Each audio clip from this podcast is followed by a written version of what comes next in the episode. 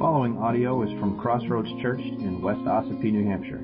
For more information about Crossroads Church, you can go to www.crossroadsossipee.com. Well, turn with me in your Bibles to Luke chapter 2. We're going to look at uh, verses 36 through 38, and that's page 858 in the Pew Bible. Uh, it was wonderful having the crew from Bix here last week. Um, and like I said before, next Saturday we'll be traveling down uh, for Daniel's graduation from the program. And uh, so you can pray pray for us. We're going to make that round trip in one day. So that's, well, it's a day trip. it's going to take all day. Um, but today, we're going to go back to the Gospel of Luke and um, go back to the day that Mary and Joseph presented um, baby Jesus at the temple in Jerusalem.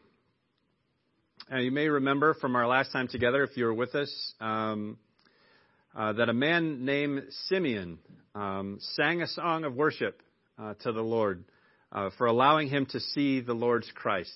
Uh, didn't just get to see the Messiah, but got to hold him in his arms, um, even as a baby. And today we're going to look at uh, someone else who that song from Simeon.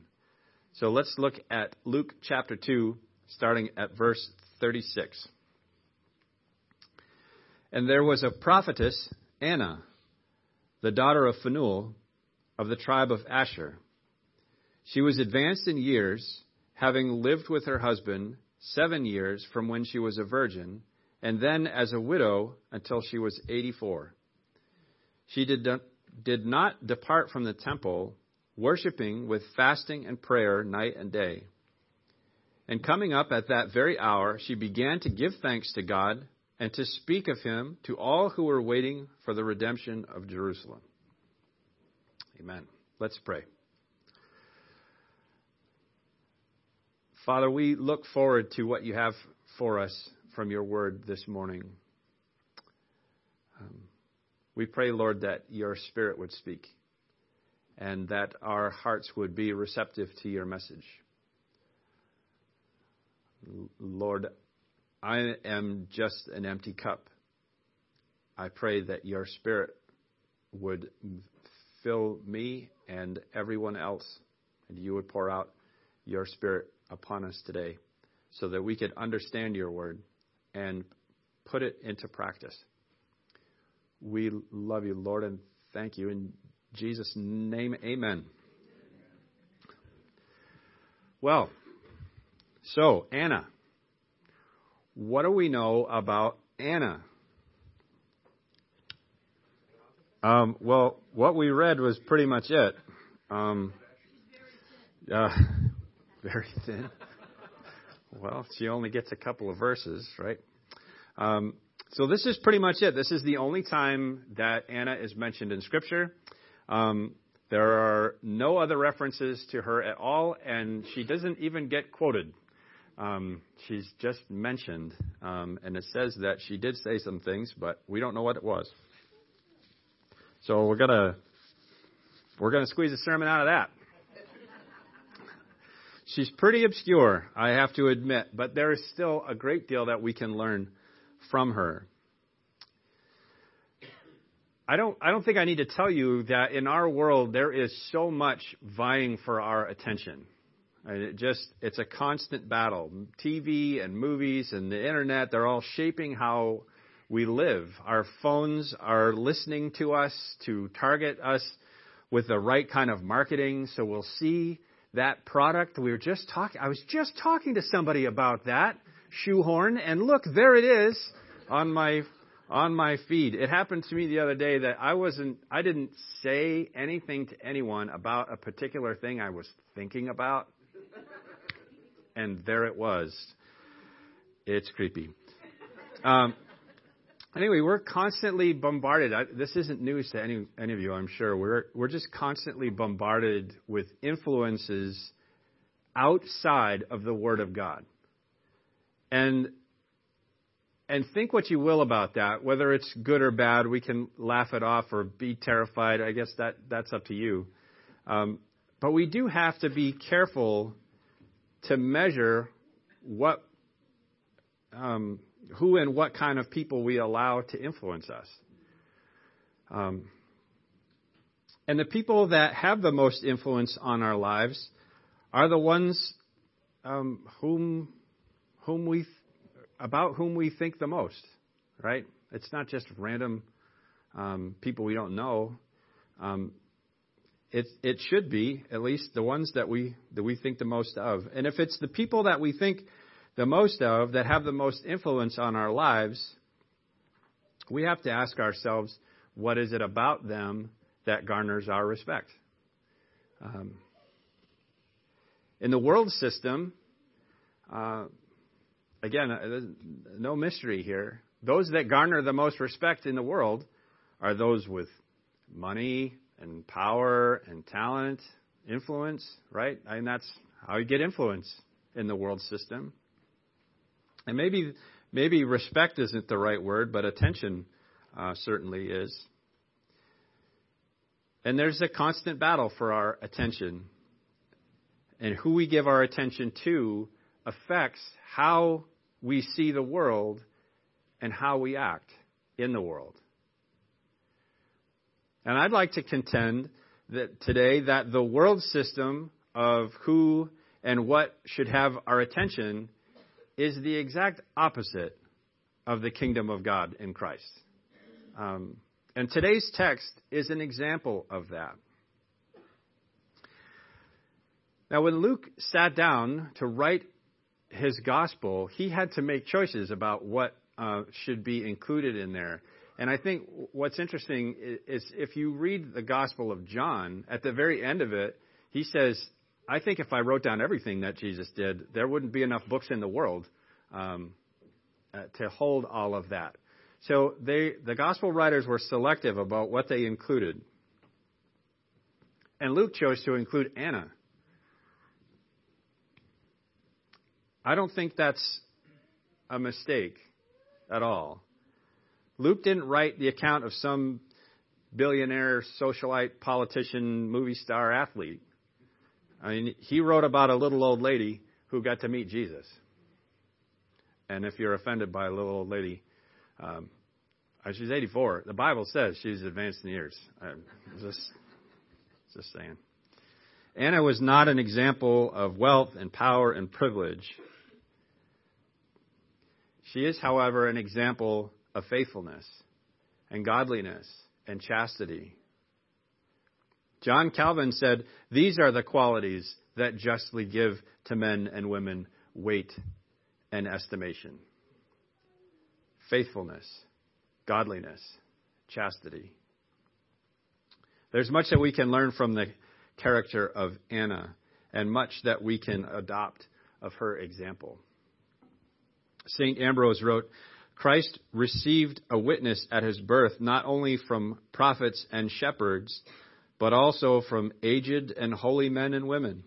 Every age and both sexes and the marvels of events confirm our faith. A virgin brings forth, the barren becomes a mother, the dumb speaks, Elizabeth prophesies, the wise men adore, the babe leaps in the womb, the widow praises God. Simeon prophesied, she who was a wedded uh, widow prophesied, she who was a virgin prophesied, and now a widow prophesies that all states of life and sexes might be there. I think that's really important because there are a lot of people that stand outside of the church and pronounce judgment because, look, your Christianity is, is men first, right? And ladies take a back seat. That's not what the Bible represents. I mean, here's Anna, right? Um, Mary, Elizabeth. Uh, this is not a men only club, and the ladies just take care of lunch, right? That's not it at all. Luke wrote that Anna was a prophetess. That's not a label that uh, is given lightly either. I mean, we've to this point, it's been 400 years since a prophet spoke in Israel. And then Anna, right? And then Simeon. And then all of a sudden, things are starting to happen because Messiah has come and, and things are changing, they're shifting. What does it mean to be a prophetess? Right? And I think, again, a prophet or prophetess, that definition in today's day and age is all screwed up too. A prophet is one who predicts the future. Nope. That's not what the Bible means when it says that. It means a person who speaks on behalf of God. That's what a prophet is. Sometimes that includes um, things that are going to happen that haven't happened yet. The Old Testament is full of that. The book of Revelation, that's what it is, right? Speaking on behalf of God is the important part. The strict definition of prophetess is a woman who proclaims inspired utterances on behalf of God. I also think that it's no coincidence that Anna's name means grace.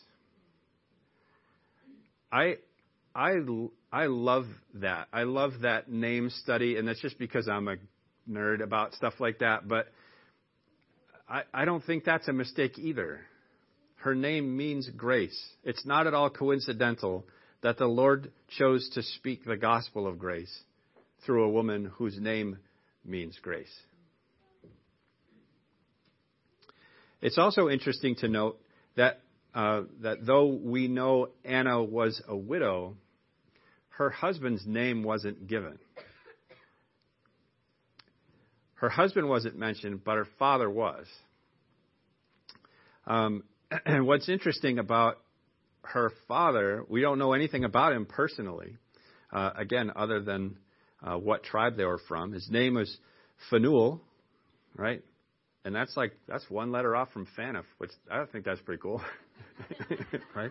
Change that L to an F, right? Well, Phanuel was from the tribe of Asher, and this is the only time this particular this particular man is mentioned here in Scripture. His name is not without meaning either. Um, he was named after Jacob's Phanuel. Uh, and in Hebrew, that's pronounced Peniel. And that's where that's the spot where Jacob wrestled with the angel in the Old Testament. Um, that's Genesis 32:30, if you're interested. And I've been to that spot. It's a beautiful, um, a beautiful spot. I'll have to ask Daniel if he made it there or not. We hadn't we didn't talk about that. Peniel. Genesis 32:30 says, "So Jacob called the name of the place Peniel, saying, For I have seen God face to face, and yet my life has been delivered. Peniel, Phanuel, means the face of God. So Phanuel's daughter, I don't know if I'm saying that right or not, but I'm going to say it with confidence, it doesn't matter. Phanuel's daughter, Anna, by God's grace, also saw the face of God, the child Jesus, that day in the temple in Jerusalem. Well, those are interesting facts, right? It's Anna's example and her character that we can learn the most from. She had qualities that justly give her weight and estimation, like Calvin said. Anna was uh, long a true widow. Right? She wasn't she wasn't a widow for 84 years, as some translations put it. She was 84 years old and became a widow after being married only seven years. That means that she was somewhere between 19 and 23 when her husband died, and lived as a widow um, until she was 84. What does it mean to be a true widow? The Bible actually gives us a definition. The Apostle Paul gave us the definition of what a true widow is and what the church's responsibility is towards them in 1 Timothy 5 3 through 16. I'll read that for you. Paul writes, Honor widows who are truly widows.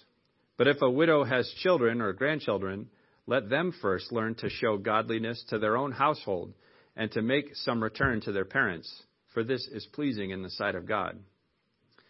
She who is truly a widow, left all alone, has set her hope on God and continues in supplication and prayers night and day. But she who is self indulgent is dead even while she lives. Command these things as well, so that they may be without reproach. But if anyone does not provide for his relatives, especially for members of his household, he has denied the faith and is worse than an unbeliever. Let a widow be enrolled if she is not less than 60 years of age, having been the wife of one husband, and having a reputation for good works. If she's brought up children, has shown hospitality, has washed the feet of the saints, has cared for the afflicted, and has devoted herself to every good work.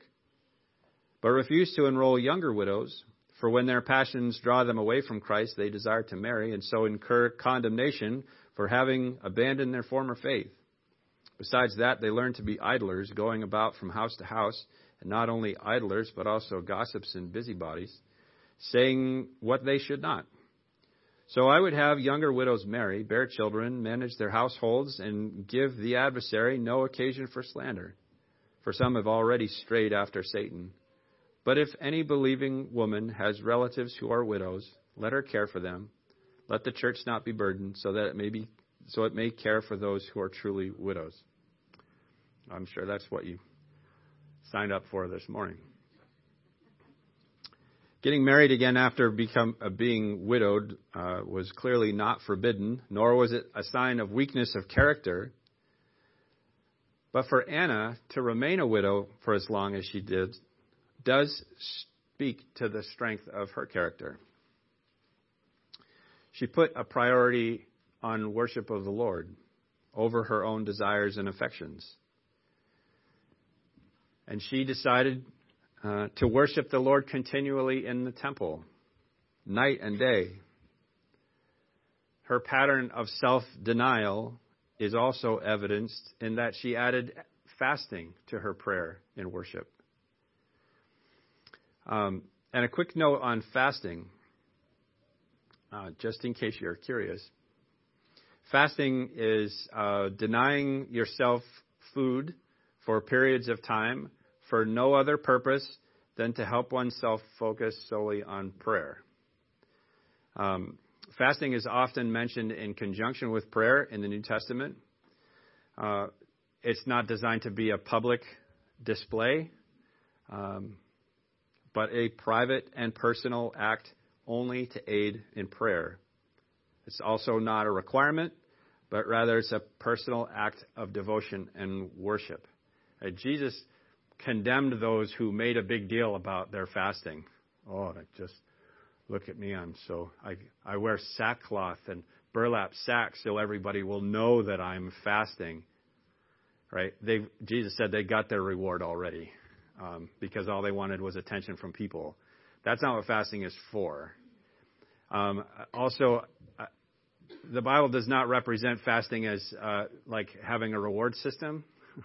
You know, like I've been fasting for for two weeks now, and I expect something from the Lord. That it's not a it's not an act of sacrifice; it's an act of focus, so that you're you're focusing focusing specifically on prayer. That's what it's for, um, and there's no mystery to it. It's no it's not a magical formula. Um, just because you're fasting, the Lord's going to do exactly what you want Him to do. Good luck with that. Verse 37 says that Anna didn't depart from the temple, worshiping with fasting and prayer night and day. Well, this is a little bit of hyperbole. Uh, that does exist in Scripture, right? We would say uh, Anna's there all the time. Is she really there all the time? Well, no. We we would say, well, she never leaves that place. Well, what we mean is she's there a lot, right? And then and I that's what Luke means. She's she's there a lot. I mean, you don't you, you don't get to live in the temple. Uh, there weren't apartments around the edges. Um, either way, it's clear that Anna put a priority on communi- communing with God in the temple, uh, pouring out her heart to Him, praying for the redemption of Jerusalem continuously, praying that Messiah would come and bring that redemption to Jerusalem. And she got to see it. That's pretty cool. Anna also communed with the saints. Verse 38 says, And coming up at that very hour, she began to give thanks to God and to speak of him to all who were waiting for the redemption of Jerusalem. This is an important statement, right? There are people who were waiting um, for the redemption of Jerusalem. When talking about Simeon, he's waiting for the consolation of Israel. They're waiting for Messiah. Anna wasn't the only one. Simeon wasn't the only one. There were faithful Old Testament saints looking forward to Jesus, just as we're uh, we look back into history. They're looking forward in history, right? They were looking forward to the first coming of Messiah. They're looking forward in faith. So if you're thinking about Old Testament saints, or the people in the Old Testament, were they saved or not? Are they saved like us or not? Well, yes, they're looking forward to Messiah, right? Looking forward in faith to Jesus. These people weren't hoping for a political or a temporal Messiah that would come in and kick out the Romans and give them back their land. That's unfortunately what many Jews of that day and many Jews even today still are. They're, they're waiting for Messiah to show up to give them back their land.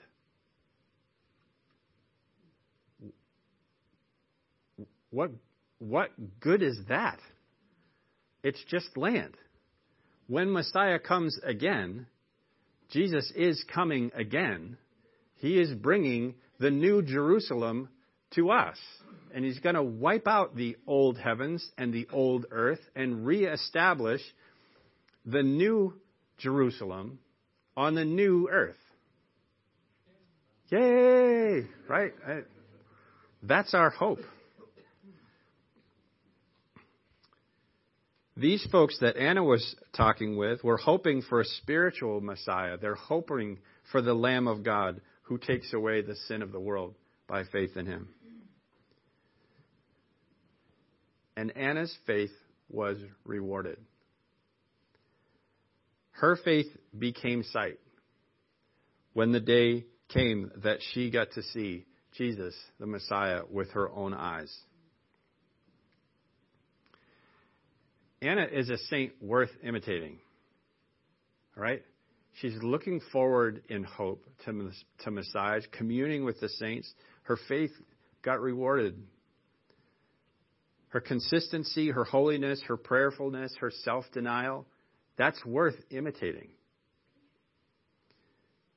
She was rewarded because she was faithful with so little. All she had was strung together vague promises from the Old Testament, looking forward to Messiah and the redemption that he would bring. What advantage do we have over her? We have the entire canon of Scripture, the whole Bible, we have the testimonies of the saints, the witness of his church throughout the ages, and the indwelling Holy Spirit. May we be as faithful as Anna. She had so little, and we have so much. And we, like Anna, she was looking forward to his first coming, and we are looking forward to his second coming. Anna's name means grace. Her father's name means the face of God. The good news of grace is that Messiah has come, and his name is Jesus. He has taken away the sins of the world if we turn from our wicked ways and trust in him. For it is by grace through faith in Jesus Messiah that we are saved and we will see his face. May we all, like Anna, by grace through faith, see the face of God in Christ and live. Amen. Amen. Let's pray. Father God, we are so grateful for your word. We're so thankful for your spirit who indwells those who have faith in you.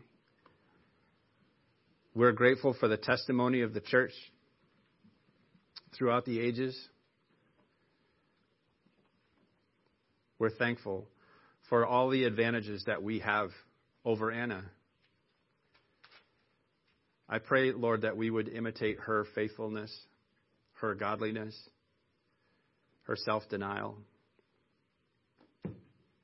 her faith in you. Lord, help us to take advantage of the advantages that we have. Help us to know you more by knowing your word, to hear your words for us. You have given us such great gifts. Lord, help us to hear the testimony of your church. Help us to be the testimony of your church. To tell those around us of your faithfulness and our hope in you. That we would be able to share not just the consolation of Israel or the redemption of Jerusalem, but the consolation of the world, the redemption of those who would put their faith in you. That our friends and family would know forgiveness and adoption as your children through faith in Jesus Christ. For it's in his name we pray. Amen. Amen. If you would like to participate in the mission of Crossroads Church through financial support, checks can be mailed to Crossroads Church, Post Office Box 576, West Ossipee, New Hampshire 03890.